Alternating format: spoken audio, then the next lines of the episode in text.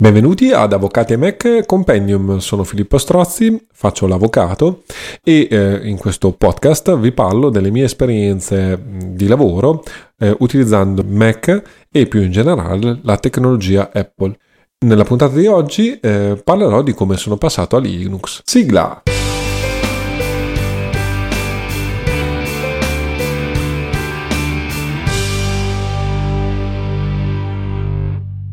Allora, non è vero, ovviamente, non, non sono passato a Linux tutto d'un, colpo e, e, non ve lo voglio ovviamente dire così, oh, era giusto per creare un po' di suspense a, a, all'introduzione della puntata, ma è, è, e questo invece è vero, eh, sto utilizzando questo sistema operativo e sto provando questo sistema operativo, cioè Linux. Eh, prima di eh, spiegarvi perché e per come eh, sto facendo questi test, vi voglio dare alcune informazioni ehm, e aggiornamenti, diciamo. Eh, innanzitutto, per quanto riguarda la newsletter che utilizza MailChimp, se andate su avvocatimac.it eh, c'è il pulsante per iscrivervi alla newsletter. Ehm, attualmente è, una, è, in una fase più o meno congelata, infatti vi eh, arrivano eh, tendenzialmente solo ehm, le, le no- notifiche automatiche dell'uscita di nuovi articoli che pubblico. Questo per un motivo perché sostanzialmente io sto utilizzando un uh, profilo gratuito di MailChimp ehm, che ovviamente semplifica notevolmente l'invio massivo di email, eh, ma eh, i termini contrattuali sono stati cambiati e per cui eh, di fatto per gli account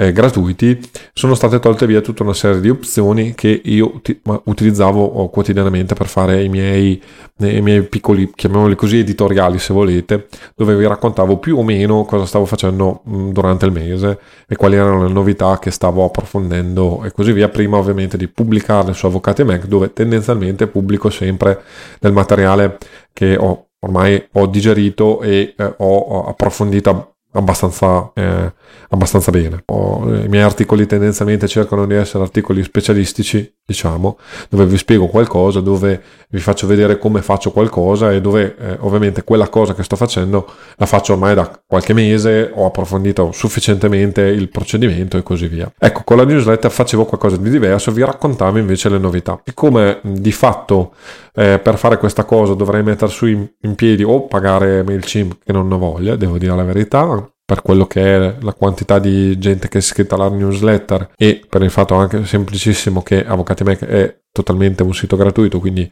di fatto uh, sono spese aggiuntive che ne vado a fare così eh, per la patria. Ho deciso invece di eh, riprendere in mano il podcast, che effettivamente è, è un po' latitante, hanno fatto qualche puntata, poi dopo è rimasto tutto eh, bloccato e utilizzerò di, di fatto questo podcast per eh, darvi un po' di aggiornamenti, di eh, informazioni su cosa sto facendo, su quali sono le novità che, che sto approfondendo e così via. Per cui mh, questa è, è, l'idea di fondo e eh, ovviamente siccome mh, sto anche testando eh, il programma di l'editing di, dei podcast di Alex Racuglia, mio amico, che sta per uscire, Ovviamente ne approfitto per eh, unire l'utile al dilettevole. L'altra informazione che vi volevo dare è eh, che eh, il webinar sul GDPR è in gestazione, cioè sto eh, iniziando a preparare le slide, sto, ho più o meno il materiale pronto. Eh, quindi sto iniziando a predisporre anche i contenuti in maniera grafica e eh, a creare diciamo una presentazione vera e propria. Non so se riuscirò a farlo, a, farve, a fare il webinar tra oh, settembre e ottobre, eh, perché nella sostanza ci sono varie, varie cose che si stanno muovendo nell'orizzonte, tra cui un trasloco che dovrò fare, un corso sull'e-commerce per l'IFOA eh, ad ottobre e eh, soprattutto anche le lezioni per i praticanti sempre che inizierò a fare per l'ordine degli avvocati di Reggio Emilia a inizio ottobre. Sull'argomento eh, corsi PCT per i praticanti. Vi chiedo un feedback sostanzialmente Ditemi se può interessare una serie di webinar, eh, diciamo che farei per preparare poi il materiale, per riprendere in mano il materiale e prepararlo per i praticanti su questo argomento. Di fatto è il corso completo che ho predisposto nel 2017, l'ultimo anno dove ho tenuto corsi di formazione per gli avvocati e dove porto l'utente da zero, diciamo, eh, a conoscere più o meno tutti i segreti del processo civile telematico. Ovviamente è pensato per i praticanti, quindi per un'utenza non, già avvezza al processo civile telematico, però può diventare ehm, una cosa forse interessante perché ovviamente parlo mh, sia ovviamente delle cose più semplici, ma anche, anche mh, delle finezze che casomai molti non conoscono e, e, che appunto portano anche l'utente a conoscere il PCT in maniera approfondita. Quindi datemi un feedback anche soprattutto perché eh, devo iniziare a farlo, se lo faccio lo devo iniziare a fare lì da settembre, tempo permettendo ovviamente e soprattutto perché eh, il corso è abbastanza complesso, eh, quindi sono secondo me 8-10 ore di corso sostanzialmente, di, ovviamente divise un po' per, per, momenti vari ed eventuali, per cui mh, prima di mettermi in pista una cosa del genere vorrei avere un, un vostro riferimento. Benissimo. A questo punto veniamo all'argomento della puntata di oggi, ovvero perché ho iniziato a testare eh, Linux e come mi sto trovando nella sostanza eh, quindi diciamo avvocati a Linux. E il progetto originale per cui mi sono messo a lavorare con Linux è stato ehm, creare un server Nextcloud. Ne devo aver parlato sia nella newsletter che forse anche incidentalmente eh, in alcuni articoli sul sito, ma nella sostanza ehm, Nextcloud è un sistema cloud open source che eh, appunto permette di gestire in proprio ovviamente il cloud. Ha dei notevolissimi vantaggi ovviamente dal lato avvocato e per il GDPR è sicuramente qualcosa di molto molto interessante, molto molto utile. Il problema qual è? È, è che ehm, diciamo la mia idea era quella di eh, gestire totalmente in autonomia eh, tutto il sistema e ovviamente questo richiede però una certa, anzi una notevole eh, quantità di conoscenze eh, tecniche. Mentre stavo facendo tutte, tutte, queste cose, quindi stavo iniziando ad approcciare la vicenda, eh, ho, ho, in ufficio ho comunque creato un piccolo, un piccolo server eh, Nextcloud, ma eh, non è collegato direttamente a internet, che è la parte appunto che mi preoccupava di più, proprio perché eh, ovviamente esporre un server con i dati dell'ufficio su internet ha dei notevoli rischi potenziali, diciamo, e quindi mi sono poi eh, fatto una cultura su anche quelle che sono le criticità e le pericolosità eh, di mettere dati online e se avrò tempo e modo ovviamente ne parlerò nel webinar sul GDPR, per cui progressivamente mi sono messo a lavorare con Linux proprio per imparare sia l'ABC sia eh, soprattutto la parte relativa alla sicurezza online. Mentre facevo questo, però, è uscito uh, Secure Shellfish. Ne ho parlato in un articolo di agosto, lascerò comunque il link all'articolo nelle note di, di questo episodio e eh, ovviamente questo mi ha cambiato totalmente la vita, nel senso che ehm, Secure Shellfish mi permette sostanzialmente di accedere da iPad alle cartelle del mio iMac senza nessun tipo di problema, eh, in modo trasparente tra l'altro, e quindi di lavorare tranquillamente con i dati dell'ufficio su iPad, ma senza eh, avere eh, nessun tipo di cloud. Ovviamente se il, se, se, se il mio computer in ufficio non funziona, e questo mi dà, uh, dà dei problemi a, a Secure Shellfish, ma tendenzialmente appunto il mio iMac è sempre operativo, è sempre acceso e quindi non ho grossi problemi, ho fatto tutta una serie di test che sto continuando a fare, ma diciamo che Secure Shellfish per quello che è il mio scopo, cioè accedere e poter modificare, poter visualizzare eh, senza problemi i dati del mio ufficio, è perfetto. Tra l'altro sta sviluppando tutta una serie di automazioni per cui eh, si, si riuscirò, riuscirò a fare tutta una serie di cose molto molto interessanti attraverso questo sistema e sicuramente ve ne scriverò. Eh, l'altra cosa che mi ha risolto i problemi e quindi che mi ha fatto poi deviare dalla necessità di gestire eh, eh, un server Nextcloud è che nel, contemporaneamente anche ho scoperto un altro servizio sempre open source perché Nextcloud è open source è ehm, simile, tra virgolette, a Nextcloud, ma che eh, di fatto permette di sincronizzare i dati da computer a computer.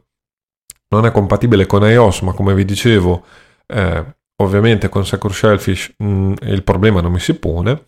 Eh, invece, utilizzando appunto uh, SyncThing, ehm, sono riuscito a gestire la sincronizzazione di tutti i miei computer perfettamente. Eh, sicuramente appena un attimo di tempo eh, scriverò un articolo su questo argomento perché allo stato mh, l'ho testato da due o tre mesi, funziona tutto perfettamente, sto utilizzando senza problemi ehm, la creazione di documenti da, da ufficio e da portatile utilizzando questo sistema, addirittura non necessita neanche della gestione via VPN, quindi il sistema è veramente notevole e tra le tante cose è compatibile con Linux, quindi ho fatto anche i test su Linux. Allora, vediamo un po' uh, che cosa ho fatto fino adesso con Linux. Innanzitutto uh, ho, ho, voluto comprare una macchina dedicata e per fare questa cosa qui ho scelto una, una macchina un po' particolare, cioè ho deciso di... non volevo spendere tanti soldi, quindi ho deciso di acquistare un uh, ThinkPad della Lenovo eh, l'L520 che di fatto da quello che ho capito io è uscito nel 2011 quindi un vecchio computer è un baraccone notevole rispetto a un Mac diciamo. Ehm, l'unica particolarità è che ovviamente gli è stato messo dentro un, un hard disk a stato solido quindi ha, gli, ha, gli ha dato un po' di nuova vita e mi ci sto trovando relativamente bene a parte ehm, il discorso di eh, dimensioni che sono veramente folli però un 15 pollici eh, addirittura forse un, un 15 pollice qualcosa quindi è una, una roba abbastanza enorme. Eh, però eh, devo dire la verità appunto è costato pochissimo perché è costato intorno ai 350 euro oltre IVA. Eh, fa il suo dovere per quello che è il costo di questa macchina, che comunque è una buona macchina o era una buona macchina all'epoca.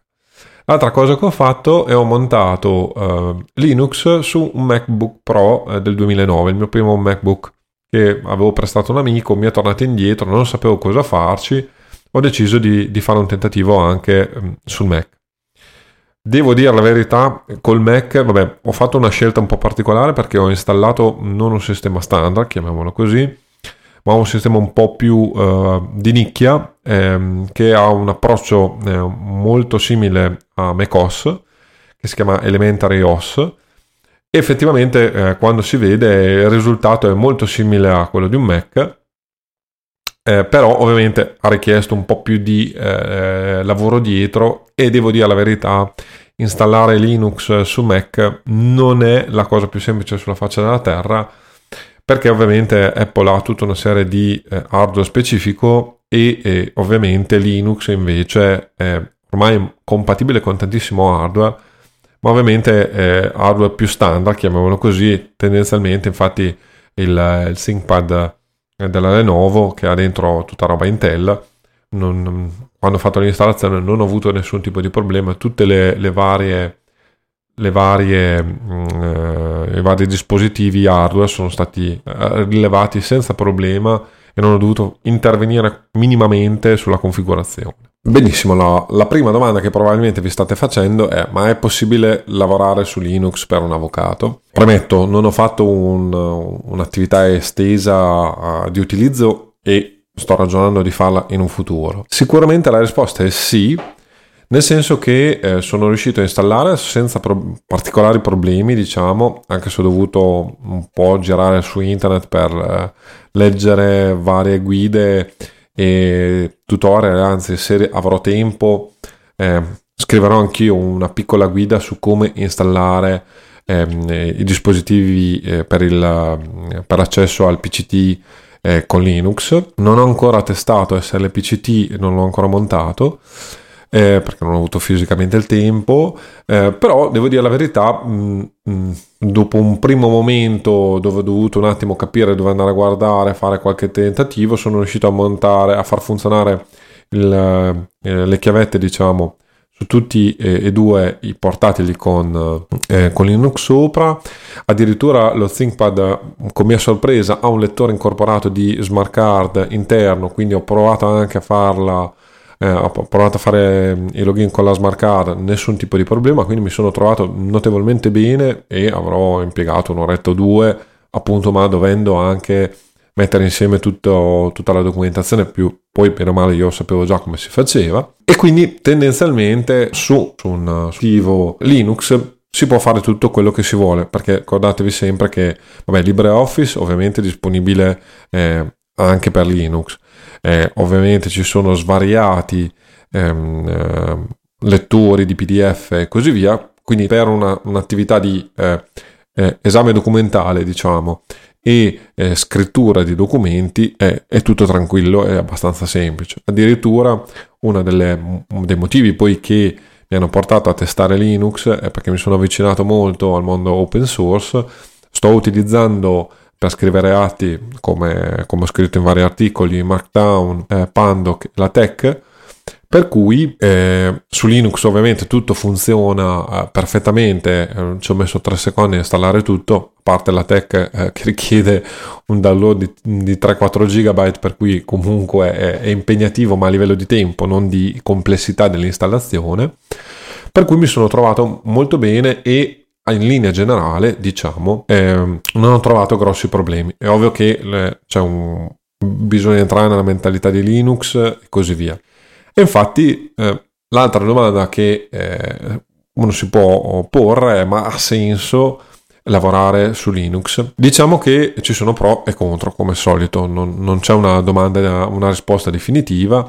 Sicuramente come pro eh, ci sono i costi minori dell'hardware Apple. Quello che ho visto eh, eh, mi ha stupito ovviamente eh, sono i costi eh, positivi non Apple, spesso e volentieri quelli paragonabili a, ai dispositivi Apple ovviamente hanno costi similari, cioè se volete un portatile ultra sottile, ultra leggero eh, con eh, determinate caratteristiche i costi comunque sono elevati anche se forse non come quelli Apple ma molto simili.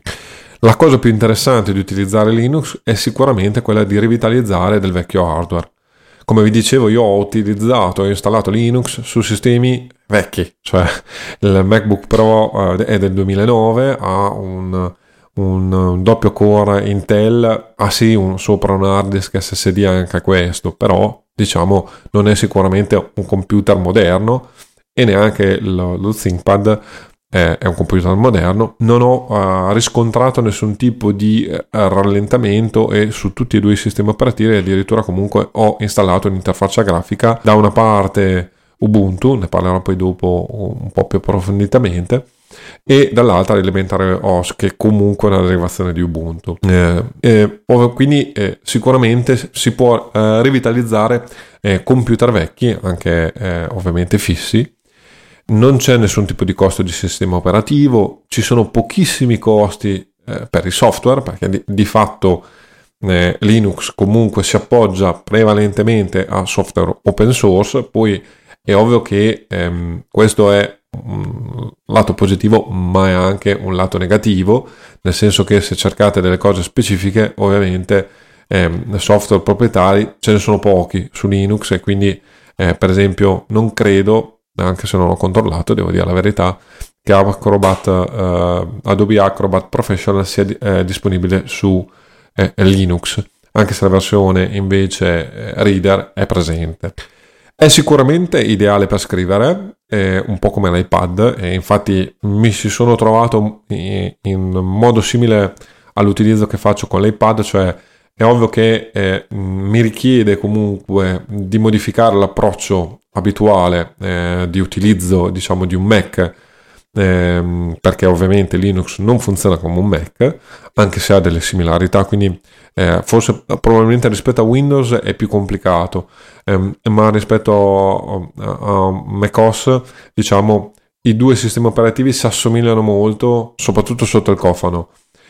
se si inizia a imparare a utilizzare in maniera mh, mm, eh, migliore eh, eh, quelli che sono i comandi terminali diciamo uh, di macOS sicuramente la, la, differenza di passaggio si nota di meno. E infatti io devo dire la verità che avevo già approfondito molto la parte a, a riga di comando e la gestione diciamo sottostante di, eh, di macOS non mi sono trovato in particolari difficoltà. Devo ammettere anche di aver fatto appunto degli approfondimenti degli studi proprio su, uh,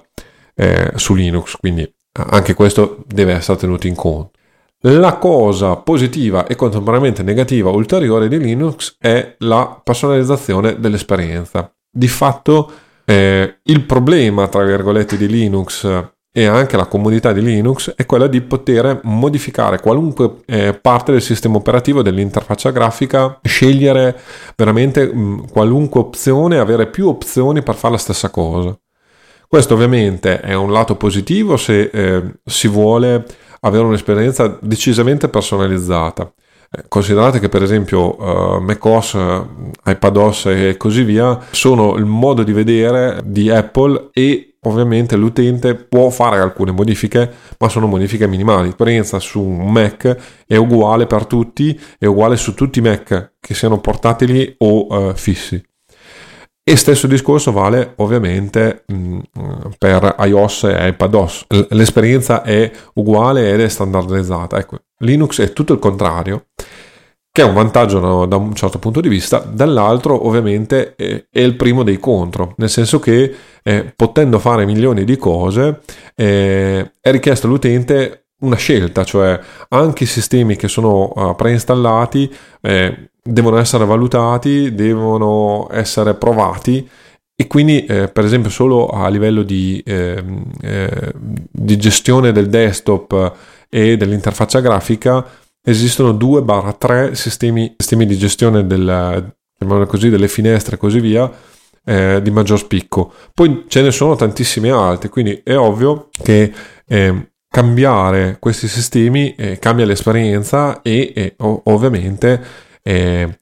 da una parte è comodissimo avere la possibilità di cambiare, di personalizzare, dall'altro ovviamente richiede maggiore attenzione, maggiore cura, maggiore esperienza. E infatti il secondo contro, secondo me, eh, che uno può avere eh, passando a Linux è la curva di apprendimento elevata. Eh, di fatto eh, chi lavora con Linux è abituato a eh, lavorare col terminale, a eh, comunque fare eh, delle modifiche e saper fare queste modifiche e deve imparare a fare queste modifiche. Io non mi sono trovato in particolare difficoltà proprio perché comunque qualcosina avevo già fatto e poi ho fatto un minimo di eh, training. Infatti sto seguendo un uh, corso online che si chiama Linux Academy che appunto approfondisce tutta una serie di, di aspetti legati a Linux. La cosa eh, bella e brutta è che eh, per Linux c'è tantissimo materiale online, soprattutto in lingua inglese, ma anche molto tradotto in italiano e eh, anche questo è un pro ma è anche un contro, nel senso che mm, l'utente inesperto ovviamente trova a dovere eh, leggere e, guardare eh, tantissimo materiale, spesso e volentieri ehm, che non parte dallo stesso punto oh, di vista diciamo del, de, del lettore novizio, nel senso che mm, non tutto è spiegato in maniera chiara o comunque si dà spesso e volentieri per presupposto alcune, alcune conoscenze di base e devo dire la verità, eh, questo eccessivo rumore di fondo credo che sia eh, fastidioso, eh, nel senso che è la bellezza di Linux, eh, come sempre cioè, Linux è fond- formato da una comunità non solo di sviluppatori e di programmatori, ma anche di utenti che scrivono la documentazione e che producono materiale divulgativo. Il problema è che così tanto, mh, spesso e volentieri, non c'è un, non delle linee guida, chiamiamole così. Quindi l'utente inesperto deve deve a suo, a suo, rischio e pericolo, eh, appunto leggendo qua e là, prendendo pezzi da una parte e dall'altra, imparare a districarsi in questo eh, sistema complesso. E la cosa ovviamente mm, clamorosa è che eh, tendenzialmente facendo una ricerca online si trova qualunque cosa su qualunque cosa si voglia fare. Che io sto adesso appunto spulciando per tanti motivi per personalizzare, per, eh, per vedere se è possibile fare una determinata cosa piuttosto che un'altra e comunque trovo sempre qualcosa, sempre qualcuno che ha già avuto la mia idea o comunque ha già più o meno affrontato il problema che volevo affrontare io, casomai io, io lo voglio affrontare in una maniera diversa, ma almeno uno spunto eh, di, eh, di, lavoro e di eh, idee che posso ovviamente eh, testare. Quindi è un pro e un contro. Sicuramente chi vuole passare a Linux deve ragionare eh, comunque di avere un primo momento dove, dove ovviamente farà fatica farà fatica sia a livello, eh, chiamiamolo così, teorico, cioè per imparare a utilizzare determinate eh, soluzioni, soprattutto se si viene da Windows. Se si viene da Mac, devo dire la verità, Linux ha preso tante cose che comunque sono presenti anche su Mac, per cui sono abbastanza convinto eh, che un utente medio, diciamo Apple, eh, può uh, riuscire a fare il salto senza particolari difficoltà, anche se con alcune difficoltà sicuramente. Quindi mh, adesso l'altra cosa che, di, di, cui volevo parlare è lo stato uh, del desktop su Linux, perché tendenzialmente que- penso che sia questo eh, quello che può interessare gli avvocati, cioè è ovvio che Linux c'è un altro mondo che è il mondo server, chiamiamolo così, il mondo dove addirittura non c'è un'interfaccia grafica, un mondo che, che, in parte sto cercando anche di esplorare, ma qui poco interessa, e l'utente medio credo voglia avere Linux con un, un sistema desktop di base. Io come vi dicevo ho testato Ubuntu 19.4 sullo ThinkPad e Elementary OS sul MacBook Pro del 2009. Sono due eh, realtà simili, nel senso che Elementary OS se, se è una, una derivazione eh, di Ubuntu. E Ubuntu che, l'Ubuntu che ho testato io è l'ultimissima release, l'ultimissima versione. E devo dire che rispetto a, alla 18 che ho provato momentaneamente perché dovevo fare delle cose e mi sono reso conto che le, le versioni erano diverse quando, quando ho fatto questo accesso. Eh, Ubuntu 19 è veramente molto molto molto uh, carina. Eh, devo dire che io originariamente avevo testato Linux negli, a fine anni 90 inizi 2000 e eh, rispetto, oh, sono passati vent'anni eh, quasi, rispetto comunque a quel periodo lì a Linux ha fatto enormi passi in avanti. L'installazione dell'ultima versione di Ubuntu mi ha stupito per la semplicità. Eh, di fatto, senza che io dovessi mm, fare cose particolari mm, e senza richiedermi eh, particolari attività, ho eh, il sistema ha partizionato in automatico eh, l'hard disk su cui installavo sullo ThinkPad eh, installavo il sistema operativo perché avevo già sopra Windows 7 e mi dispiaceva eh, siccome non avevo dischi di installazione e così via ma viaggiava con la macchina ovviamente eh, acquistata con licenza base mi dispiaceva ehm, disinstallare totalmente Windows. E invece con Ubuntu con due clic di fatto senza che io dovessi andare a partizionare l'hard disk, che è una delle parti forse più ostiche di Linux e una di quelle cose che comunque richiede un minimo eh, eh, di conoscenze tecniche, appunto, quindi non da utente medio o da utente alle prime armi. Senza fare par- eh, nulla di particolare, sono riuscito a fare la doppia partizione. Ho fatto il sistema operativo alla doppia partizione Windows e ehm, eh, Linux e ho installato il sistema operativo senza problemi eh, con la lingua italiana, quindi veramente molto molto semplice anche per chi eh, non conosce la lingua inglese. Il sistema, ha, l'installazione è veramente lineare, semplice, se ovviamente si fa questo tipo di installazione, ma l'ho voluto provare proprio per capire eh, che livello di eh, complessità si poteva avere o meno. Eh, più avanti probabilmente farà un'installazione un po' più raffinata, chiamiamola così, mm, per questi primi test, diciamo, non volevo fare cose particolari. Addirittura poi, avendo fatto molti test, devo dire la verità, e avendo eh, fatto eh, fare cose un po' complicate, sono riuscito a distruggere il sistema operativo e a, a, renderlo inutilizzabile a un certo punto, quindi ho dovuto reinstallare tutto da capo, ma mi sono trovato molto bene, devo dire la verità. Quindi ho fatto già due o tre installazioni, credo.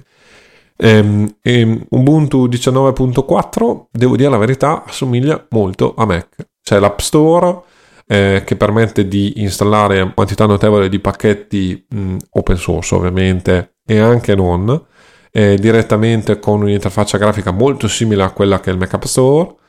anche se il, il, sistema sottostante è totalmente diverso. Non ho avuto nessun tipo di problema con l'hardware,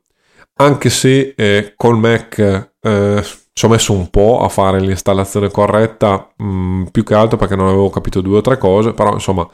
eh, leggendo guide e così via, poi devo dire la verità, una volta che ho installato, ho reinstallato Elementary OS, perché appunto avevo fatto dei, dei danni anche con questo sistema operativo, l'ho reinstallato da capo. Una volta che sapevo dove andare, ci ho messo eh, 3 secondi a riattivare il wifi che era il problema della vicenda. Per il resto il sistema non mi ha dato problemi di nessun eh, tipo e anche qui l'installazione è andata abbastanza via veloce, anche se Elementary OS che ho installato sul Mac ho lavorato sul partizionamento perché su, su, Mac è più complicato da gestire, diciamo, e ha richiesto un po' più di, eh, di strutturazione della vicenda. Le maggiori applicazioni ci sono, come vi dicevo, LibreOffice, di che funziona, i lettori di PDF ce ne sono a bizzeffe, ovviamente ho potuto installare Markdown, Pandoc, la Tech, Vim e devo dire la verità, l- lavorare a terminale su Linux è più carino rispetto a Mac.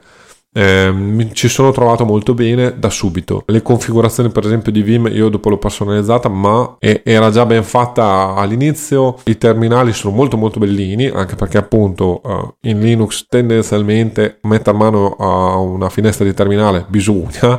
bisogna farlo, per cui c'è più cura da questo punto di vista. In estrema sintesi, avvocati Linux è fattibile? Sì, non è per tutti, ma se avete un vecchio computer Consiglio di provarlo. Eh, sarà comunque necessario eh, usare eh, molto le guide su internet e eh, ovviamente fare un, un, passo avanti. Però qualcosa di fattibile e soprattutto se avete delle mac- vecchie macchine Windows sicuramente il passaggio è abbastanza indolore. Se avete delle, dei vecchi Mac Ecco, lì allora testare vi richiederà un minimo, un minimo di sforzo in più, quindi dovete metterlo in conto due o tre ore eh, dove cercare di far funzionare tutto correttamente, però devo dire la verità, appunto le ore perse, tra virgolette, si guadagnano in esperienza di gestione, esperienza di gestione eh, poi di questi problemi che comunque rimane, sono parte integrante della vita, se, eh, se, volete utilizzare in maniera un po' avanzata un computer dovete comunque avere una certa idea di cosa è una partizione di un hard disk, eh, come funzionano alcuni comandi a terminale, come modificare alcune cose, ok? L'altra cosa interessantissima che ho testato, anche se adesso devo, devo approfondire un attimo, è possibile cifrare gli hard disk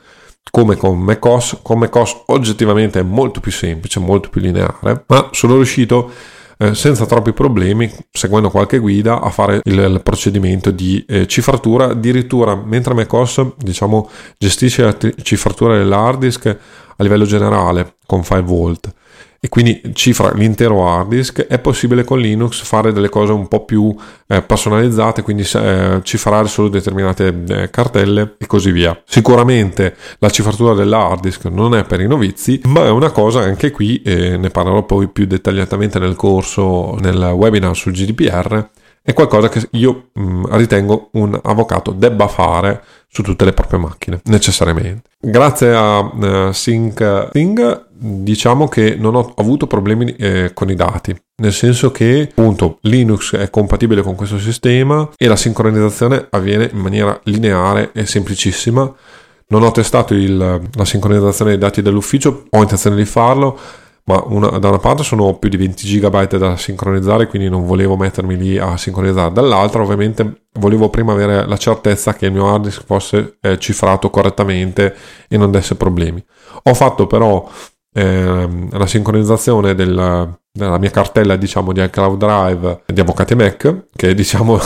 è il mio sistema per testare qualunque cosa. Eh, se funziona per Avvocati Mac tendenzialmente può funzionare anche per, per, il lavoro. E non ho avuto nessun tipo di problema. Ho lavorato ho scritto articoli su uh, Linux come uh, su Mac nessun tipo di problema, uh, sono riuscito a fare anche tutte le mie varie schermo e così via. Mm, la, per la scrittura, che ovviamente è la parte fondamentale per l'avvocato, sicuramente LibreOffice eh, per chi già lo usa non è un problema, è, è un programma di videoscrittura normalissimo, spesso volentieri è già preinstallato, mm, per cui il sistema funziona in maniera uguale, non l'ho testato approfonditamente perché ovviamente non lo uso più di tanto, se avrò tempo farò qualche test più avanti.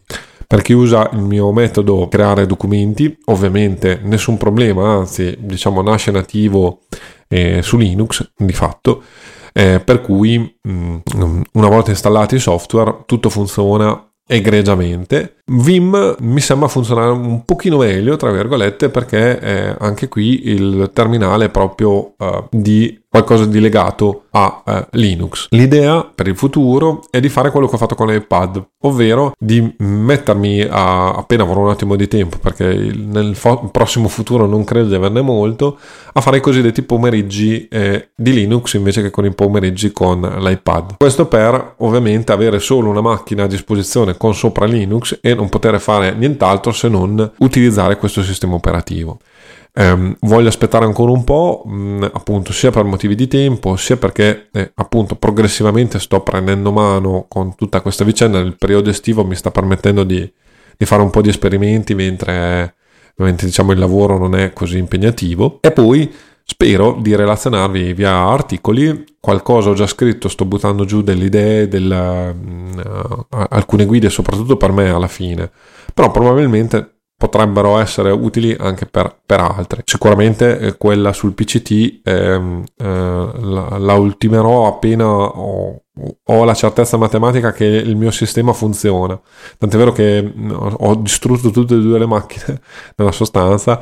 eh, perché ho, sono andato a, fare del cancellare quello che secondo me si poteva cancellare eh, per reinstallare il PCT da, da, zero e controllare che tutte le, le, procedure funzionassero correttamente alla reinstallazione. Peccato che ho cancellato anche della roba che non avrei dovuto cancellare e questo fa parte appunto dell'imparare a mh, mm, eh, conoscere un sistema operativo e eh, ovviamente mh, mm, evitare errori inutili, diciamo così. Benissimo, eh, di fatto eh, questa spero sia eh, una, una, nuova ripartenza del podcast in un formato forse un po' diverso. Eh, spero comunque che vi possa interessare e piacere. Ho già alcune idee per futuri episodi. Se ce la faccio,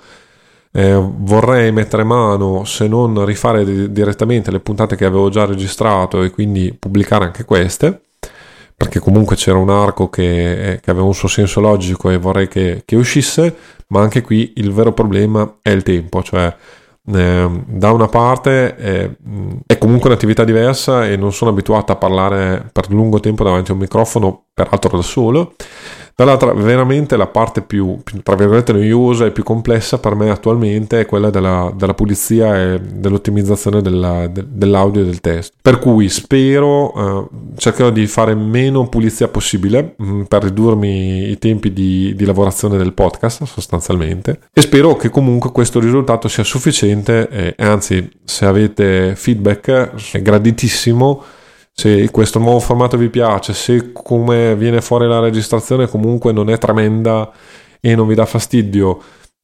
lascerò molte pause e interruzioni eh, perché effettivamente non è così semplice, soprattutto all'inizio, ehm, parlare da soli e eh, eh, per lungo tempo. Per cui spero che eh, questa puntata abbia, mh, abbia, avuto un suo filo logico, ho creato comunque una struttura per, per farlo eh, però ovviamente tutte queste cose devono, devono essere rodate e bisogna eh, macinare esperienza per ottimizzare. Per cui questo è tutto, ci sentiamo, ehm, spero presto.